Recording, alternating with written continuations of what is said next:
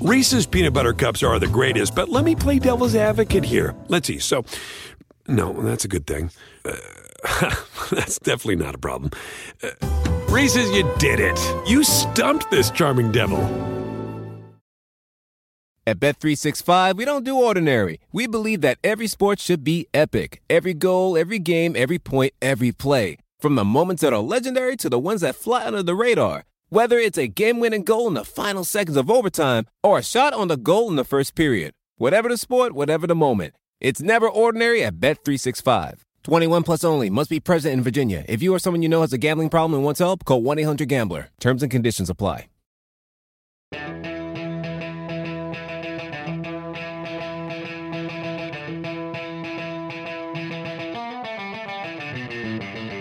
Hello and welcome to the Roto World Baseball podcast for our winter meetings wrap up show. I'm DJ Short and I'm joined here by my co pilot Drew Silva. And boy, oh boy, do we have a lot to talk about here. Uh, refreshing to say the least after the most recent winter meetings. So I don't want to waste any time here. Drew, how you doing, man? It's been a wild few days. Yeah, it it, it has, and I need to get some sleep at some point. Yeah. But um, yeah, let's uh, let's just get into it. There's a lot to cover. Yeah. Um, starting off with uh, Stephen Strasburg, uh, we'll just kind of go in order here. He was the first the first history making contract of the week. Right, and then, and then quickly usurped. Um, yes, but yeah, he, he, was the big domino that fell on, on day one of the winter meetings, that being Monday, and I think that greatly contributed to to making it one of the most exciting winter meetings in recent memory. I think at least since since I've been covering baseball. The early aughts, since since like the Cliff Lee, uh, Carl Crawford winter meetings. Yeah, um, yeah, he got a seven-year, two hundred forty-five million dollar contract to return to the Nationals. That was after he opted out of the four years and hundred million dollars remaining on his previous deal with Washington, which was signed back in May 2015. Obviously, a great decision for him to exercise the opt-out you know, I, I was thinking earlier this week when the new deal was announced for Strasburg, if the Nationals had lost to the Brewers in the NL wildcard game, mm. and remember they were down three one heading into the bottom of the eighth inning, Strasburg wouldn't have put together such a dominant and lengthy postseason run, which obviously culminated in a World Series title. And I don't think it would have been such a foregone conclusion that he would opt out. It would have been a tougher call for sure, but like yeah, he was like, just such like, a yeah. beast in the postseason, and that, like the narrative was on his side to do so. It still would have been smart to him have to, for him to have done that, but I don't. It wouldn't have been so obvious. Yeah, um, yeah. By the end of October, it was it was obvious that he was going to. Right, but uh, I, I don't think anybody would have expected this contract that he got here. I agree. Yeah. Um, but yeah, the Nats won the wild card game, and, and, Strasburg was a big part of the victory there against Milwaukee. He pitched three scoreless innings of relief, actually earned the official win, and then um, put up a 1.98 ERA, 47 to 4 strikeouts walk ratio over 36 total postseason innings. Washington was 6 and 0 in the playoff games that he appeared in. Uh, he did have a very good regular season, too. Uh, maybe the best of his career, all things considered, but definitely made a whole lot more money for himself with his work in October. Um, this is a fantasy podcast, so as for his outlook leading into 2020, um, I think he should be a top 30, top 35 pick. Uh, probably the number five or number six starting pitcher off the board. Um, I guess you know tune back into our, our positional preview podcast, which we usually start in late January, early February. Um, and, and, we'll run through starting pitchers, and that's called a tease, DJ. What I'm doing. Right yes, something to look forward to. Yeah. But the one thing I think on the side of you know people who are kind of shocked by this contract, um, and I can sort of understand that because uh, just putting things in perspective, 2019 was the first time since 2014 that Strasburg even pitched 200 innings in a season. I know like those massive innings total don't really matter as much anymore, but um, you know, and when healthy, he's great. But the injuries have been a problem for him. Uh, but I think I said something like this on Twitter. But there's something to say for keeping someone like him around. Um, you know, homegrown pitcher, player for you know his entire career. Uh, especially with the track that he's on, which might end up being a Hall of Fame track. You know, we'll see. Um, and plus, there is the whole thing with the the uh, protecting him after Tommy John surgery. Like at the time, the Nationals were heavily criticized. I think maybe they should have pushed him. Who knows? But I think doing that really built up trust probably on Strasburg's part that, hey, you know, they're looking out for me. And yeah, the postseason didn't work out the way we wanted it to. But, you know, for them to put that aside and say, like, you know what, we're going to have another chance at this. And, you know, it took a long time, but I mean, they did get there. So I, I think part of it, you know, there's some something to be said for that. Yeah, I mean, he turns 32 years old next July. Uh, he'll be what 40 in his in his final season. Yeah. Um, so there's definitely some risk there, obviously, but you know, there's there's risk with any pitcher, and I think he earned the money, and I think it was good to see. I, I wonder what kind of other bids came in for him that sure. that would have come close to that. But I we can say that for all of these top three guys. Like maybe the teams were bidding against themselves yeah. a bit, or maybe they just got really aggressive and, and, they got the guys they wanted. I mean, I think most of us expected that Strasburg would stay. We didn't know what that final number would be. I know there were some rumblings about uh, the Padres with the obvious connection there, um, but we never heard anything really serious develop there. Um, we heard that the Yankees were, you know, at least somewhat involved, but it never seemed like anything uh, got serious. So really, the only surprise was how much it was, how historic it was. Um, the Dodgers might have been in there. They were mentioned very early on. I don't know if that was factual, but it would make sense because they went after Gerrit Cole too, and they went after Anthony Rendon. Right. Um, so, like we said, the historic part of it was was short lived because uh, just a, a, day later, Gerrit Cole uh, signed with the Yankees, uh, nine years, three hundred twenty four million. Uh, so the Strasburg uh, record deal blown out of the water quickly. Some nice negotiating here by Scott Boras. First, getting the Strasburg deal done to kind of set the benchmark. Um, and Cole got two more years than Strasburg, which makes sense because he's two years younger. Also, outdid him with the average annual value uh, to push him to 324 million. The fourth richest deal in MLB history, behind only Giancarlo Stanton, Bryce Harper, and Mike Trout. Um, his AAV is now the fourth is now the highest ever for any player uh, at 36 million per season. Uh, Mike Trout's is 35.54 million, and Strasburg, of course, the day before signed is an even 35. So he got two more years and, an, and a million per uh, tacked on uh, to make the difference there. Uh, the Yankees ultimately outbid, uh, at least as far as we know, the Angels and the Dodgers the Giants and the Astros, uh, sort of that final day and the hours leading up to it, were reportedly, you know, checking in or maybe lurking as mystery teams. I don't know if that was just to push the Yankees to the finish line. Could have been, um, though. Obviously, nothing really came of it. And and Cole's been referred to as like this white whale for the Yankees. They failed to sign him as a first rounder way back in 2008. Um, and it seems they tried to make some inroads uh, to acquire him two years ago before he went to the Astros, but uh, they paid a heavy price and they finally got their man. And obviously, he'll face heavy expectations to get the Yankees to the promised land. And I think for the Yankees, he's really the, the missing piece there. They, they really have all the elements to be a World Series winning team. Cole has um, obviously amazing numbers over the past two years 2.68 ERA in 65 starts has really bought, brought his uh, performance to a whole new level. Had 326 strikeouts in 212 and a third innings this past season with the Astros. And there's every reason to think Cole can keep it going in New York. Um, you know, does the move to the Yankees impact any confidence of Cole standing as the number one fantasy starter? I know we said that in the weeks leading up to this. You know, I still think he is the number one starter off the board next year, probably a late first round pick.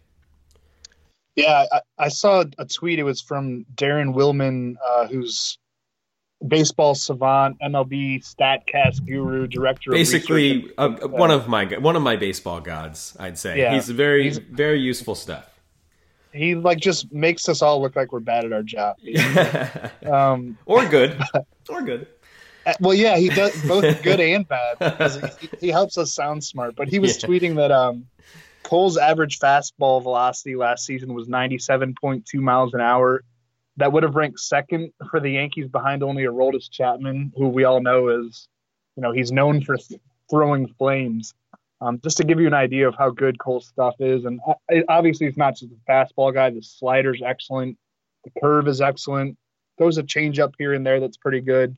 Um, yeah, I mean he's just got he's the total package right now, and with the youth, I mean nine years is crazy. I think the Yankees are expecting the first three years of that deal for him to be the same guy, and then the next three for him to maybe take a step back, and then you know hopefully they can just live through the final three years. It's a lot of money, but yeah, flags um, fly forever, as they say. Yeah, exactly. Um, yeah, so we got the big Strasburg signing on Monday, the Cole signing on Tuesday, and then on Wednesday the Angels reached agreement on a seven-year $245 million deal with third baseman Anthony Rendon. Uh, all these guys are Scott Boras clients, by the way. Um, and three of the top six remaining free agents are Scott Boras clients too. Mm. Hyun-Jin Ryu, Nicholas Castellanos, Dallas Keuchel. Um, we'll discuss their markets later on in the show. So 8, 814 million in deals for Scott Boras clients this week and then Moustakas too. Yeah, um, yeah, yeah, Which that that happened last week, but yeah, I think he's up to like 878 million already. So Not bad. It's a billion dollar off season for the Boras Corporation, mm-hmm. most likely. Um, but yeah, as soon as the Nationals gave Strasburg that that big new contract, it became clear that Rendon wasn't going to return to Washington. Uh, the Rangers apparently made a big play for him, but uh, reportedly came in right around 200 million. He wound up getting 245 uh, from Anaheim. The Dodgers reportedly did not make an offer, which is surprising. We thought they were in the hunt. Maybe they just realized that he was going to be too far out of their range. They didn't want to go to seven years or something like that. Um, so again, maybe the Angels wound up bidding against themselves a bit. Uh, but this is obviously a massive upgrade to their lineup in the short term and their defense. Um, you've got Rendon hitting directly in front of or behind Mike Trout, the best player in baseball and then playing alongside the best defensive shortstop in the game in Andrelton Simmons. Um, I'll be interested to see what kind of lineups Joe Maddon trots out there as the new manager in Anaheim. He likes to tinker with his lineups. He did that with the Cubs. He did it with the Rays. Different looks all the time, and isn't afraid of some unique look. If, if he, um, I would love to see Trout, Rendon, Ohtani. That'd be yeah. Trout, Trout at leadoff, Rendon second, Ohtani third, Justin Upton fourth. Yeah. I mean, that, that'd be so scary for an opposing pitcher. Yeah, uh, to have to, to, face that kind of murderer's row in the first inning. I know Upton's not what he was, but he's still a masher at times if he's healthy. Um, from a fantasy perspective, I think having Trout as a teammate definitely boosts Rendon's stock. Uh, Angel Stadium isn't the friendliest place for offense. You hear about the marine layer that sets in there during night games and hurts fly balls, but it's really not too different from Nationals Park in terms of home runs hit over the last three seasons. Both are kind of middle of the pack. Um, I guess we should mention uh, that the Angels traded Zack Cozart and their first round pick from 2019 infield prospect Will Wilson to the Giants uh, early on in this week's winter meetings. That helped them kind of free up some cash to make the Rendon thing happen. Uh, Cozart was basically a total bust during his time in Anaheim, and he was due $12.7 million in 2020. I would definitely not expect a rebound for him in San Francisco. They might even cut him uh, before opening day. Uh, basically, they just bought Will Wilson for twelve point seven million dollars. Yeah. Uh, so I have a little uh, advertisement here, which I think our listeners will want to hear. Tis the season for giving, and that's true for us here at RotoWorld as well. We're getting into the holiday spirit and want to give back to our loyal users. So we're launching the 12 Days of Roto Holiday giveaway on Friday, December 13th. That's when this podcast comes out. Every day for 12 days, we'll be promoting a premium product flash giveaway. Our first one will be at 3 p.m. Eastern on Friday, December 13th, but the products, promo codes, and times will change each day. You'll have to monitor our site, rotoworld.com, for breaking news banners and our Twitter accounts for details each day. And each giveaway will only last one hour, so be sure to act fast on that one. So that should be a lot of fun. Um, you know, we're gonna have a ton of stuff coming out. Um, I believe February, the first week of February, our um, RotoWorld baseball draft guide will go live on our premium uh, baseball side. So uh, keep an eye out for that. It's always a, a great product, and we're going to start loading that up with all sorts of helpful stuff. But um, you know, keep an eye out for this over the over the next uh, 12 days, uh, and good luck. So uh, let's jump into some other uh, transactions for for this week. Uh, the Phillies staying active. Of course, they signed Zack Wheeler last week, a big addition in the rotation, and this week they signed Didi Gregorius one year, $14 million, reunited with Joe Girardi, the new manager in Philadelphia. Gregorius is coming off a down year. He hit just 238 with a 276 on base percentage in his return from Tommy John surgery, but he's obviously capable of better than that. He had 27 homers and an 829 OPS over 134 games in 2018.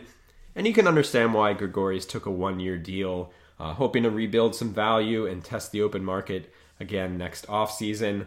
You know, leaving the Yankees might hurt him a t- tiny bit from a fantasy perspective, but he's still in a really good situation in a hitter's park, a lineup which should be better.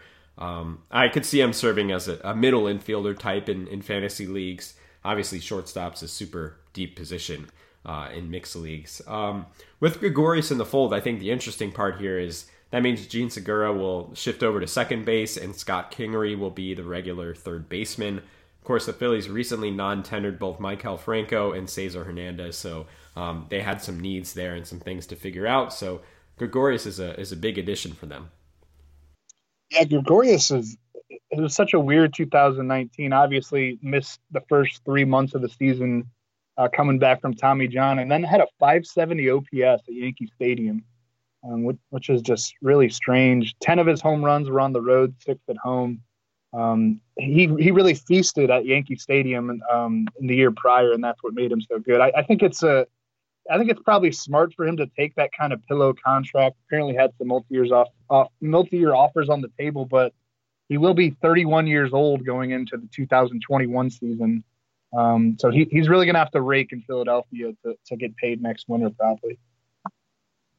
Um, the Rangers went into this week's winter meetings looking to shed one of their left-handed hitting outfielders, and they found a trade partner with the White Sox late Tuesday night. The deal was Nomar Mazara uh, going to Chicago for outfield prospect Steele Walker. Um, Mazara was one of the top prospects in all of baseball four years ago, made his major league debut at age 20 in 2016, and had a pretty good rookie year 20, 20 home runs, 739 OPS in 145 games, finished fifth in the AL Rookie of the Year voting. Um, but here we are, you know, three weeks from the calendar flipping to the year 2020, and he's basically that exact same guy. Um, has never hit more than 20 home runs, never had an OPS above 800, batting average always in the 260 range, on base percentage around 320. Every year it's that, that same stat line, like incredible consistency, consistently like just Mediocre. slightly below average. Yeah, yeah right. Um, he's also a poor defensive outfielder, um, and he's never been worth even one win above replacement over a season. Um, his career WAR is actually 1.5 total over his first four years. Yeah, um, maybe he breaks through with a change of scenery, um, or maybe he's just not that good of a player. Um, there, there are some encouraging things in his batted ball data. Um, he's hit two of the 10 longest home runs since StatCast started tracking uh, batted ball data. So that's since 2015. Um, and among non-Rockies players, only Giancarlo Stanton has a longer average home run distance over the last four years uh, than Mazara. But you'd think that would all lead to greater actual season over season home run totals. Um, so I don't know. He, he's only 24 years old. Um, in fantasy, like I might take him around pick 220 or something in some fantasy drafts next spring. But there's so many more attractive outfielders on the board that you can project for way better numbers um, if you're in a three outfielder league, you can do better. Yeah, it's unfortunate things haven't worked out. I mean, you, and you can't really say the Rangers necessarily rushed him. I know he came up as a you know a 21 year old, but he had time between Double A and, and Triple A. Um, he only had 20 games in, in Triple A before the call up, though. But so maybe you could say he needed more time. Maybe his development got stunted, or maybe he's just not as good as we thought he was going to be. Um, yeah but yeah, I mean the White Sox are, are willing to find out with the need there in their outfield. So um, we'll see where that goes. I think the White Sox are going to be a, a pretty interesting team in in. I think they will. Yeah, I think they will too. Eloy Jimenez not being a very good defender either. I, I kind of worry about their defense a bit in the outfield. Right. Uh, but if their pitchers are striking out everyone, it might not matter. uh, so another deal here, which I think is interesting, Blake Treinen uh, signed with the Dodgers, one year, ten million. Sort of like the Gregorius deal earlier, this is a situation of a player trying to reestablish some value. Treinen, of course, coming off that historic 2018, but he struggled with a 4.91 ERA, over just over 58 innings this past season. Also missed some time with injury, lost his closer job to Liam Hendriks. Still with those state of relievers on the free agent market, you know, it's smart of the Dodgers or any team to really go for the upside with Treinen. Um, and it's hard to find one with really more upside than, than Treinen based off of what we've seen in the past. Maybe Dellin Betances has a, a decent argument too. As of now, Treinen projects to set up for Kenley Jansen. Uh, but Jansen wasn't his usual dominant self in 2019, so you know who really knows. I, I don't think, barring injury, you know, Treinen's not going to be drafted in fantasy leagues in the in the coming season. But certainly a wait and see kind of situation. You know, we've seen some slow starts from uh, Jansen before, uh, trying to get his stuff back. Uh, so definitely something to monitor there if Treinen looks good in the spring. Yeah, Jansen had a 2.08 ERA over his first nine major league seasons uh, the, our first eight major league seasons, the last two years, 3.01 ERA and then a 3.71 ERA in 2019. That's not trending in a good direction. Um, so yeah, it's possible if Treinen's the guy that he was in 2018 with the A's, that he could become the Dodgers closer at some point. That's not out of the question. Yeah, I love that move for the Dodgers. That's the move they had to make. I mean, they yep. whiffed on some other guys this week, but that that's a good ad for them. We'll get into Betances later. I, I mean, he's a great fit for them too. Um, Josh Lindblom drew a lot of interest from a variety of major league teams this offseason after a, a really successful three year run in the Korea baseball organization. Astros, Tigers, Angels, and Blue Jays were all connected to him publicly. Uh, but he wound up going to the Brewers on Wednesday for three years, $9.125 million. That's the total guarantee over the three years, so relatively cheap. Yeah, I like that. I mean, if you look at yeah. some of the other like mid rotation guys, they were getting like and we'll talk about it as we move along here. Like they've been getting that for like one year. So I mean, if, right. they, if yeah. they can get like a mid back end rotation type, which I think what the expectation should be, you know, they're they're set up pretty nicely. Totally. Yeah, I mean, it's hard to know what to expect from these pitchers who fail in MLB affiliated ball and then achieve success overseas. We've seen good and bad outcomes uh, but but yeah, just looking at the numbers: 2.50 ERA, 0.997 WHIP, 189 strikeouts, only 29 walks, and 194 innings this past year with the Doosan Bears. Um, you know, maybe he can be like a really nice find for the Brewers pitching staff, or at least a back end, a solid back end starter. Um, the, the, Brewers need guys that can eat innings. I don't know what they're going to do about their pitching staff. Hopefully, you know, a guy like Corbin Burnes comes along um, Brandon Woodruff repeats the way that he finished the year, um, um, especially after losing the pitch framing expertise of Yasmani Grandal. I'd be worried about about the Brewers pitchers. Um, yeah, I don't think Lindblom is, is someone you draft next spring in fantasy, but if he gets off to a promising start and becomes a prominent guy there in the Milwaukee rotation, I could see streaming him and favor, favorable matchups, maybe even finding a, a, permanent roster spot for him if things are going re- really well. But again, he's a pretty hard guy to project. He was actually relatively successful um, in North America before he went to South Korea. Um, I, I, don't know enough about his stuff to really to, to really add on to that. I really don't know how to project the guy, but someone to keep in mind. So the Blue Jays signed Tanner Roark, two years, twenty four million. And again, we're getting into these kind of mid to back end rotation guys now. We'll try to speed through some of these. Uh, with Roark, the deal obviously doesn't wow you, but Blue Jays, man, they really need some stability in that rotation. They just don't have really any of it, any of it right now. They got Chase Anderson from the Brewers, which I think was a, a good move for them. Uh, Matt Shoemaker's coming back from a torn ACL. Uh, Trent Thornton, Ryan Bar- uh, Anthony Kay, the prospect from the Mets, guys like that. You know, the big arrival in, in 2020 is going to be Nate Pearson, uh, hard thrower, right hander.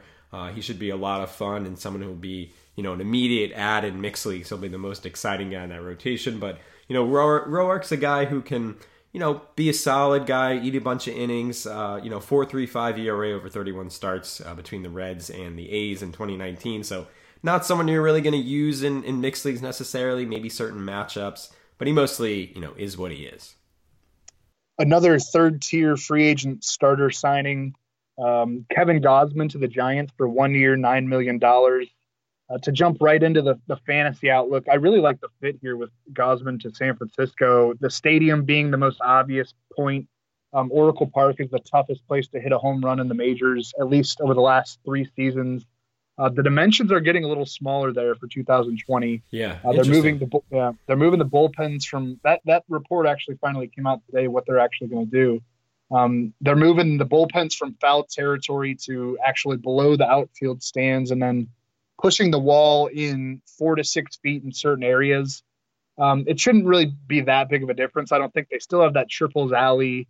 Um, it's still going to be really hard to hit homers there. There are a lot of doubles and tri- triples there, but I think it'll still play as an extreme pitcher's park.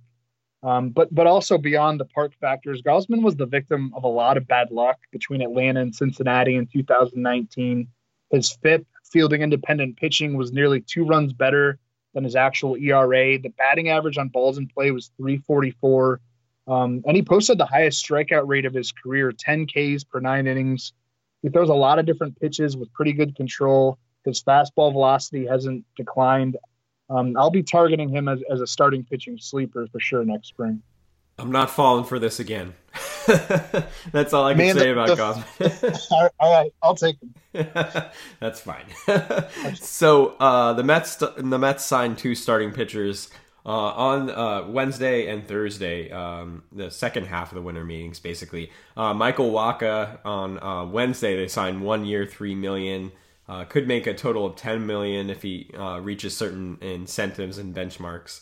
Um, and then on Thursday, it was an, uh, announced or, or, reported anyway that they signed Rick Porcello, one year, 10 million. Um, and again, this is after letting Zack Wheeler walk. He got a five year, 118 million dollar deal with the Phillies. In the Mets' minds, you know, Marcus Stroman is Zack Wheeler's replacement. Uh, so now it's sort of replacing Jason Vargas, who was their no- number five starter until uh, late July last year. So, you know, plug Wacha and Porcello in there. You know, Stroman not as good as Wheeler. Can Wacha and Porcello be better than Jason Vargas? I mean, that's kind of the question, you know. Um, Porcello had a 5.52 ERA in 32 starts with the Red Sox this past season. That was the highest ERA among qualified starters. Uh, but obviously, he's been a lot better than that in the past. Um, Wacha had a 4.76 ERA over 24 starts and five relief appearances in 2019. You obviously know him very well. Um, I don't love either of these guys, but I think you can see the buy low appeal with both of them. At the very least, Porcello will eat some innings. I don't know if you can really count on Wacha to make it through a full season, but certainly not the worst uh, depth. One thing I saw floated out there on Thursday, at least from some reporters, is that the Mets could potentially trade one of their starters uh, maybe a Steven Matz, along with Jed Lowrie or Jer- Jeurys Familia to address another area of need. I think that's a bad idea. Um, just because you can't count on Wacha to stay healthy. I, I saw uh, the general manager Brodie Van Wagenen said, "I think we have the deepest rotation in baseball," which is totally bogus. Um, it's not even the deepest rotation in New York right now they also shouldn't trade. You shouldn't trade a starter when you sign Michael Wacha. No, it's it's ridiculous. it's ridiculous. Uh, I think it's uh, you know fine. Throw it out there as a possibility. You know what I mean? But I don't think they have a need to do that. I think what's more likely to, to occur is the Mets to trade Dominic Smith along with a Jed Lowrie and you know shed the salary with Lowrie and go out and sign a reliever or something like that is probably the most likely thing to occur. So, uh, but I think you're going to need all six of these guys to make it through a season, and, and probably more. Most rotations end up using seven or eight guys over the course of a year, sometimes more. Yeah, I mean, Wacha was what the NLCS MVP in 2013 at age 21. Uh, was an All Star in 2015 at age 23, but when he got diagnosed with that shoulder injury in 2016, they said it was going to be chronic, and it's proven to be that. Is it a uh, scapula or something like that? yeah, that? Okay. Yeah, it's it's a kind of a rare injury. Uh, who ha- did Johan Santana have it at the end of his career? Mm, um, a, a, couple of, a couple pitchers have had it, and then it's just it, you just don't really come back from it. Um, it's it's just like a kind of a ticking time bomb. It's always going to be there. Um, there, there's no, it's it's something with the cavity in the shoulder. I'm not a doctor, but it, it can't be addressed surgically. It's just there. Um, so I mean, I, he had a he had a really promising start to his career. The Cardinals may have overworked him early on. Um, they never expressed expressed any interest in signing him to an extension, even when he was going really well. Um, I, I, think they just kind of kind of used him up, to be honest. Um, All right, to wrap up the prominent transactions from this week's winter meetings, and, and, this one's barely even worth talking about because everyone knew it was coming. Brett Gardner back to the Yankees on a one year, $12.5 million deal. It also comes with a $10 million club option for 2021. I guess the money is the only thing that's surprising. Uh, that's a big number for a 36 year old outfielder. And you'd have to think the Yankees had a ton of leverage on him. Um, but Gardner was really good in 2019, hit a career high 28 home runs, a career high 829 OPS. He should continue to start um, close to every day, at least against right handed opponents. Might bat lead off from time to time. Aaron Boone got away from that toward the end of the year, and that was probably smart, but we, we might still see it here and there. He doesn't run like he used to. 10 stolen bases this past year, was a 40 steal guy at one point in his career. Um, probably not somebody you consider in any fantasy draft, but if you play daily fantasy, you've definitely plugged Gardner into your lineups uh, at some point and can maybe do that again in 2020 when he's hitting leadoff in that lineup. Yeah, and with Aaron Hicks, you know, having Tommy John surgery, probably out until maybe mid-season, something like that. I mean, Gardner's Gardner's going to be in there most of the time. Um, so I think you know deeper league appeal is, is still there with Gardner, even though he doesn't run as much as he used to. Um, so do you want to keep going with some of these minor transactions, or should we talk about the notable free agents still on the board? Yeah, I mean, do you want to talk about Austin Romine? Not really. I mean, I saw okay. right before we started recording, Jose Peraza signed with the Red Sox. Um, yeah. There could be some playing time there at second base, and you know he could be a useful speed guy, perhaps. Um, looks like it's around three million plus incentives. I mean, that could be interesting. Good situation there he's so up and down every season. It's hard to trust, but um, yeah, I mean, it, it, it's something that could certainly work out for Boston. And then if, if he's starting every day at second base, I think he's going to be more of like a Brock Holt type. Yeah, uh, who, who, plays some outfield. He's played some outfield in the past, and um, he's got pretty good range in the outfield. Um, I think he's going to be more of that kind of type. But I, I don't know. It's hard to really know what the Red Sox are doing right now. Yeah. Um, Howie Kendrick is back with the Nationals. One year, six point two five million has an option for twenty twenty one. You know the Nationals. It seems like they'll bring back Ryan Zimmerman. We'll see. Um, there's certainly some questions there, obviously, and we're going to talk about it in a little bit about what the Nationals are going to do now that Anthony Rendon's gone. But you can expect Kendrick to be pretty active in that lineup, and he had the best season of his career this this past year. So, um, you know, maybe deeper league fantasy relevancy there as well. Yeah.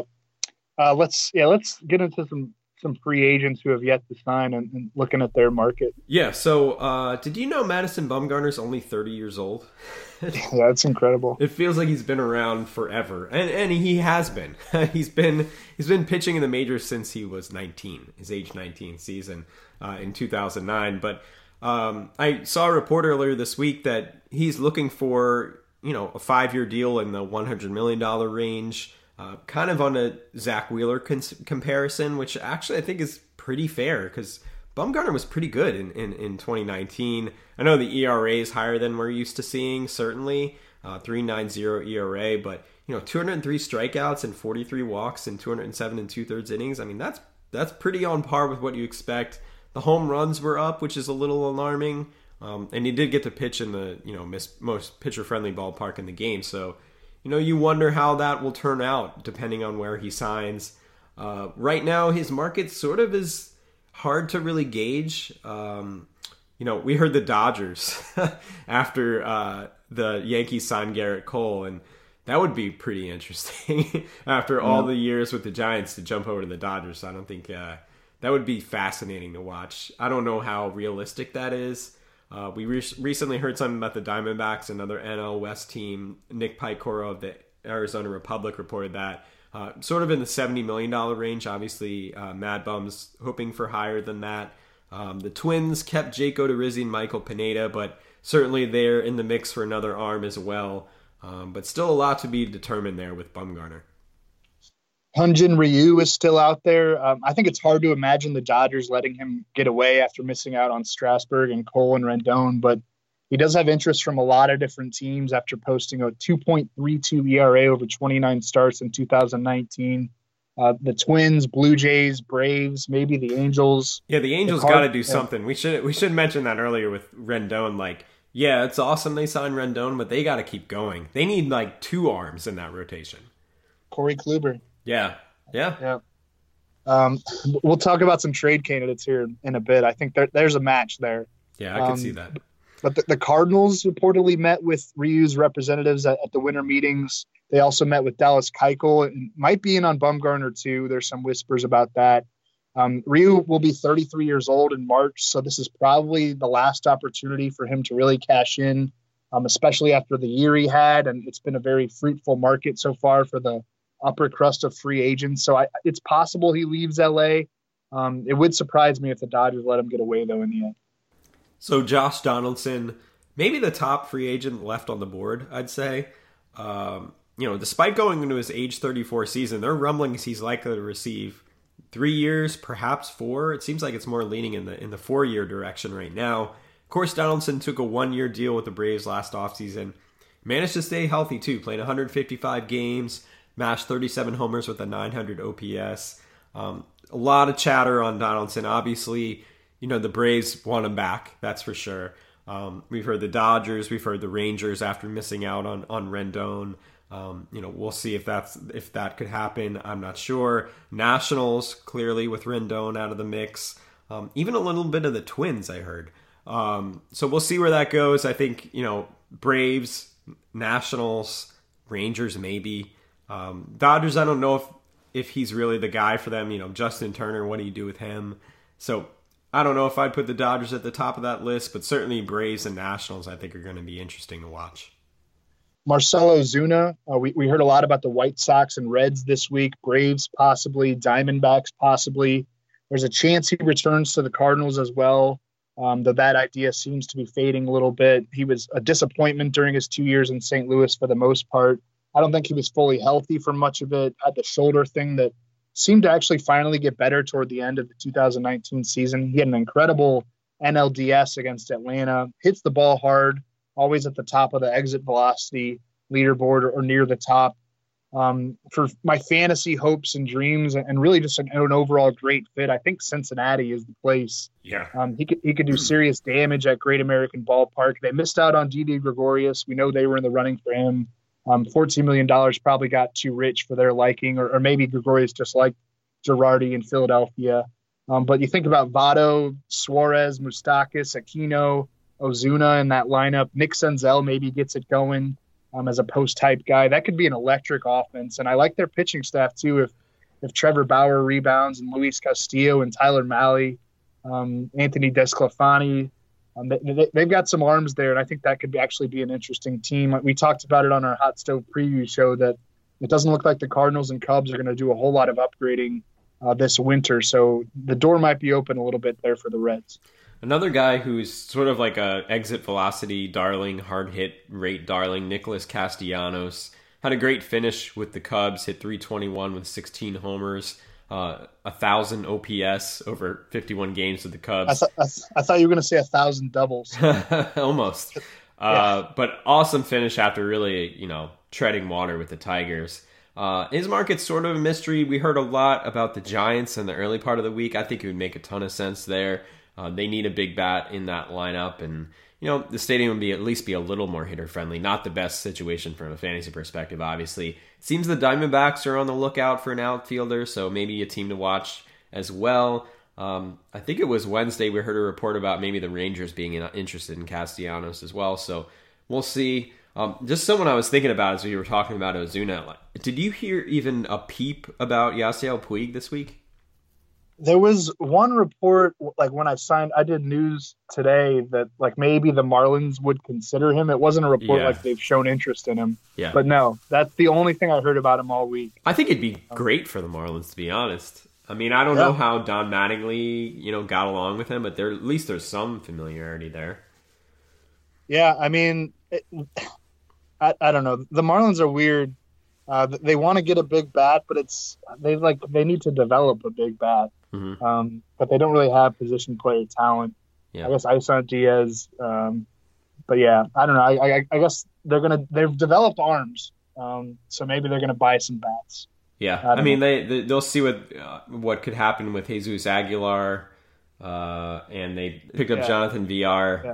um, after the Orioles strangely let him go. So at least their lineup will be a little bit more interesting. But I certainly think they'll walk away with an outfielder as well. And you know Puig seemingly not a lot of interest, I think he could make some sense there. Lewis Brinson, post-hype candidate uh, once no again. Way. no way. I got I got a bu- bunch of Gausman and Brinson shares. You'll be looking at the bottom of the standings this year. All right, uh, Dellin Betances to kind of wrap up the, the guys that are still out there, some prominent names. Um, Joel Sherman of the New York Post reported on Thursday that the Dodgers are among the most aggressive bidders on Betances. Uh, the Twins, Phillies are known to have interest too. They all make sense. I think Los Angeles, especially, they've already picked up one bounce back candidate in Treinen, who we talked about earlier. Uh, made only one appearance for the Yankees in 2019 due to shoulder issues and a partial Achilles tear, but he was one of the most dominant relievers in baseball for the last half decade before that. Um, I guess Philadelphia or Minnesota would, would be the best places for him to possibly get saved. Yeah. Uh, but that, that's something we can break down after he actually signs somewhere.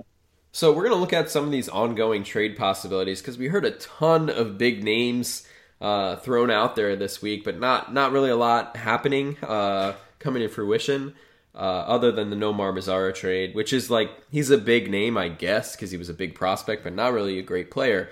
Um, but certainly some big names uh, dropping out there in trade rumors this week. Kris Bryant, I think maybe the most not surprising, but it's weird that the Cubs, but who clearly have a chance to win in 2020, uh, at least willing to talk about him. You know, we heard the Braves and the Nationals. Um, certainly, there's depending on how things go with uh, Josh Donaldson, there there could be a match there. Yeah, th- we'll have an idea on whether the Cubs are serious after Donaldson signs. Braves, Nationals, Rangers all make a lot of sense because they're the guys chasing Donaldson. Yeah. Um, yeah, so just putting two and two to together, I, I think it's going to take for Donaldson to sign before we we actually find out if the Cubs are serious. But it sounds like they are. I I guess there's a directive from ownership to, to cut costs, and um, I don't know. Maybe there's been kind of a falling out there where they don't want to sign him to an extension. He did file that grievance True. over service time, which he's not going to win. Yeah. Um, but you know they're going to have two more years of control over him. If they don't get an offer to their liking, I don't think they're going to move him just to move him. Sure. Um, Starling Marte is another big name. It sounds like the Mets had, had something going with the Pirates yeah. uh, for Marte, but the Mets don't want to give up Brandon Nimmo for him apparently, and, and I get that. yeah. Um, Yeah. yeah, I think Nimmo's a better player than Marte, even though Marte's a better fantasy player because he he you know he has speed. Um, he hits more home runs, I, I guess. Yeah, I mean the Mets want a true center fielder, and like Marte's not great in center field. Maybe he's a marginal improvement over Nimmo, but you know Nimmo gets on base. You know he still has uh, I think a year more of control than than Marte would. Um, you'd Yeah. have to give up probably another piece along with Nimmo to get Marte. I you know I think it just would be a marginal upgrade, and that's really not what they need. So. Yeah. Um, I don't. I don't know if anything's going to really happen with that, but clearly the Pirates need to trade him. He's their best uh, chip, their best chance at getting a significant piece back with a, a roster that really needs some some pieces. They also need to to nail this trade after screwing up a lot of big recent trades. For real, Um, yeah. So I think it, it might take closer uh, t- towards spring training to sort this one out. Um, but yeah, I, I think we'd both be very surprised if Marte is with the Pirates on opening day. Yeah, for sure. So Nolan Arenado was an, a name we heard late uh, in the winter meetings, and uh, you know, I guess that was after the the uh, Dodgers saw the price tag for Anthony Rendon. Maybe uh, I'd be shocked if anything really came of this, but I guess stranger things have happened.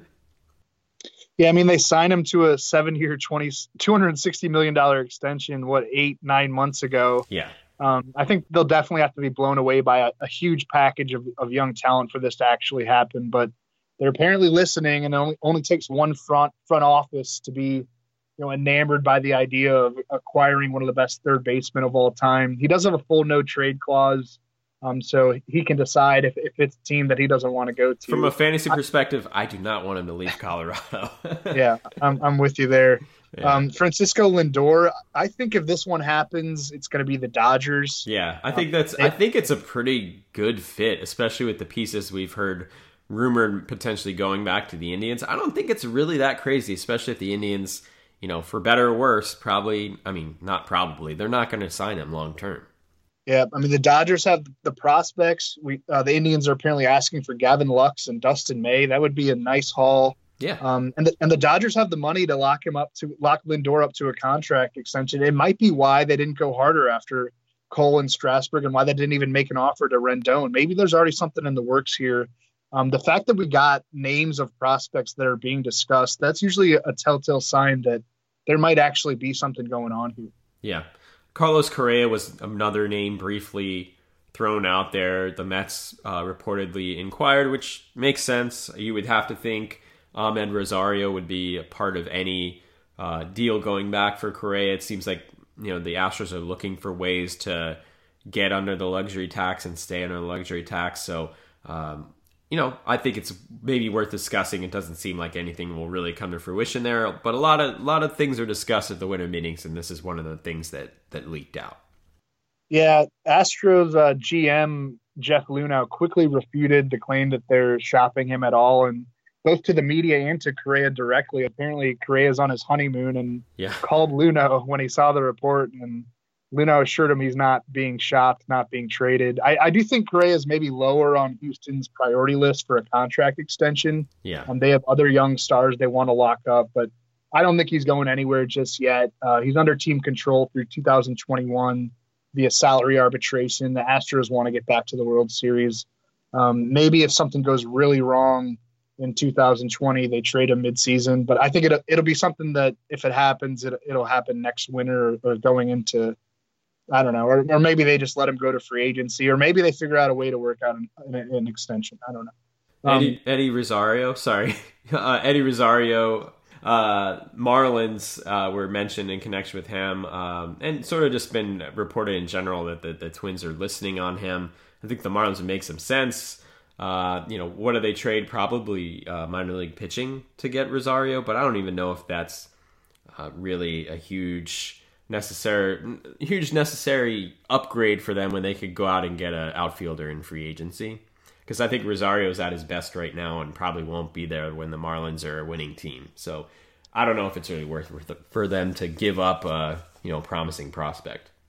Yeah, I think the Twins want a major league ready starter in return, um, and the the Marlins do have a lot of those, but I, I just don't see this really being a fit because Rosario is due to hit free agency after 2021. Yeah. And I, I think he's a little bit overrated. Um, yeah. 30, I mean, I like him in fantasy 32 home runs, 109 RBIs in, in 2019, but he has a 309 career on base percentage. He drew 22 walks and 590 plate appearances this year.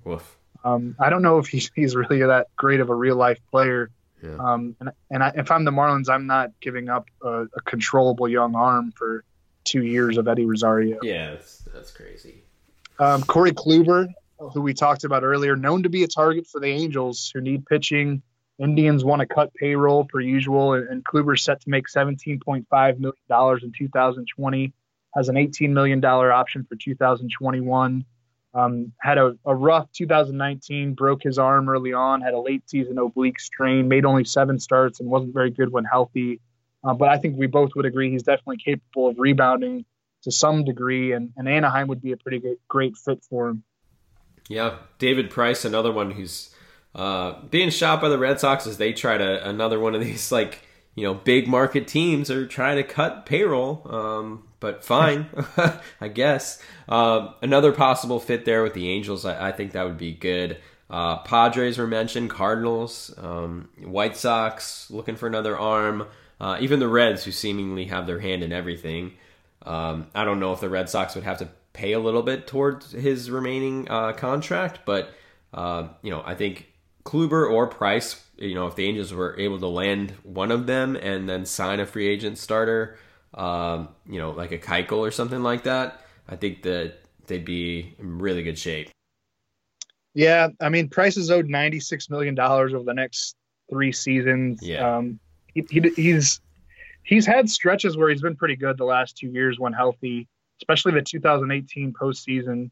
Um, but I mean, he's not that kind of pitcher anymore that, that's worth 96 million dollars over three years. So I think the Red Sox will have to eat a lot of cash yeah, um, I think but I, I think Price yeah. could really benefit. You know, getting in a more pitcher friendly environment because if you look at like the peripherals for Price this past year, 128 strikeouts, 32 walks, and in 107 in the third innings. I mean, that should be better results than a 4.28 ERA. Um, had a 113 ERA plus, which is you know pretty good. And at this point, I think you're looking at someone who's you know better than league average. Is he going to be what he was in the past? Obviously not.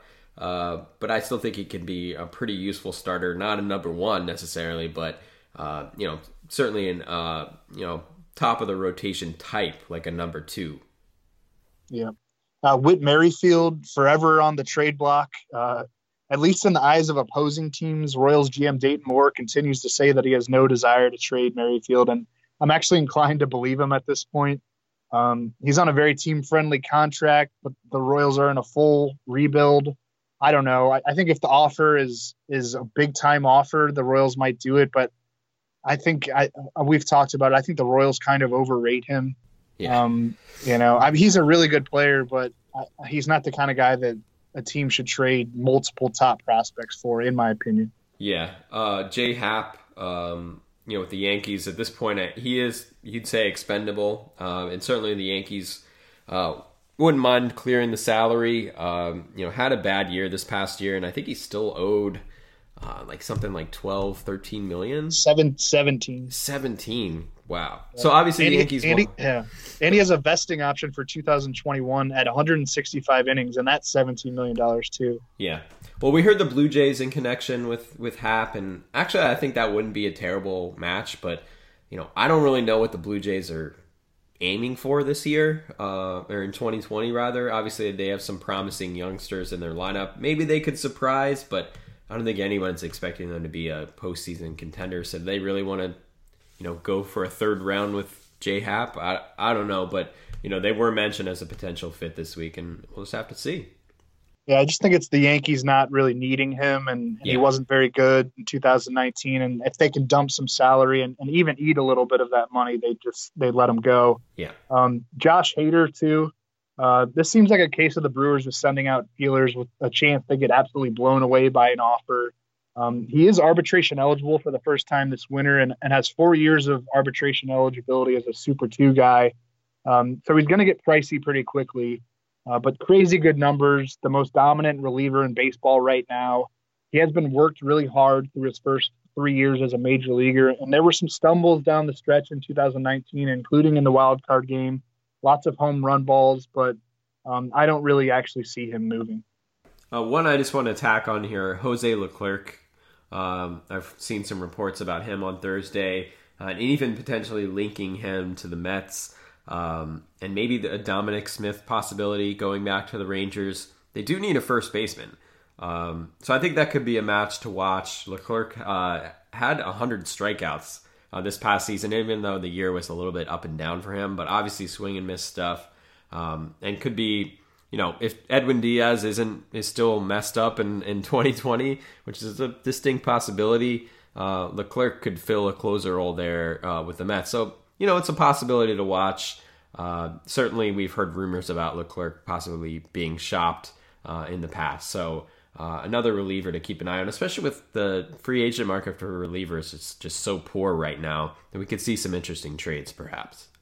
Yeah, Leclerc has a really team friendly deal, and yeah, I think I think he pitched better than his stats indicated last year. He had that really ugly first month, but he reclaimed the closer role toward the end, and yeah, really nasty stuff when he when he's got the feel for it.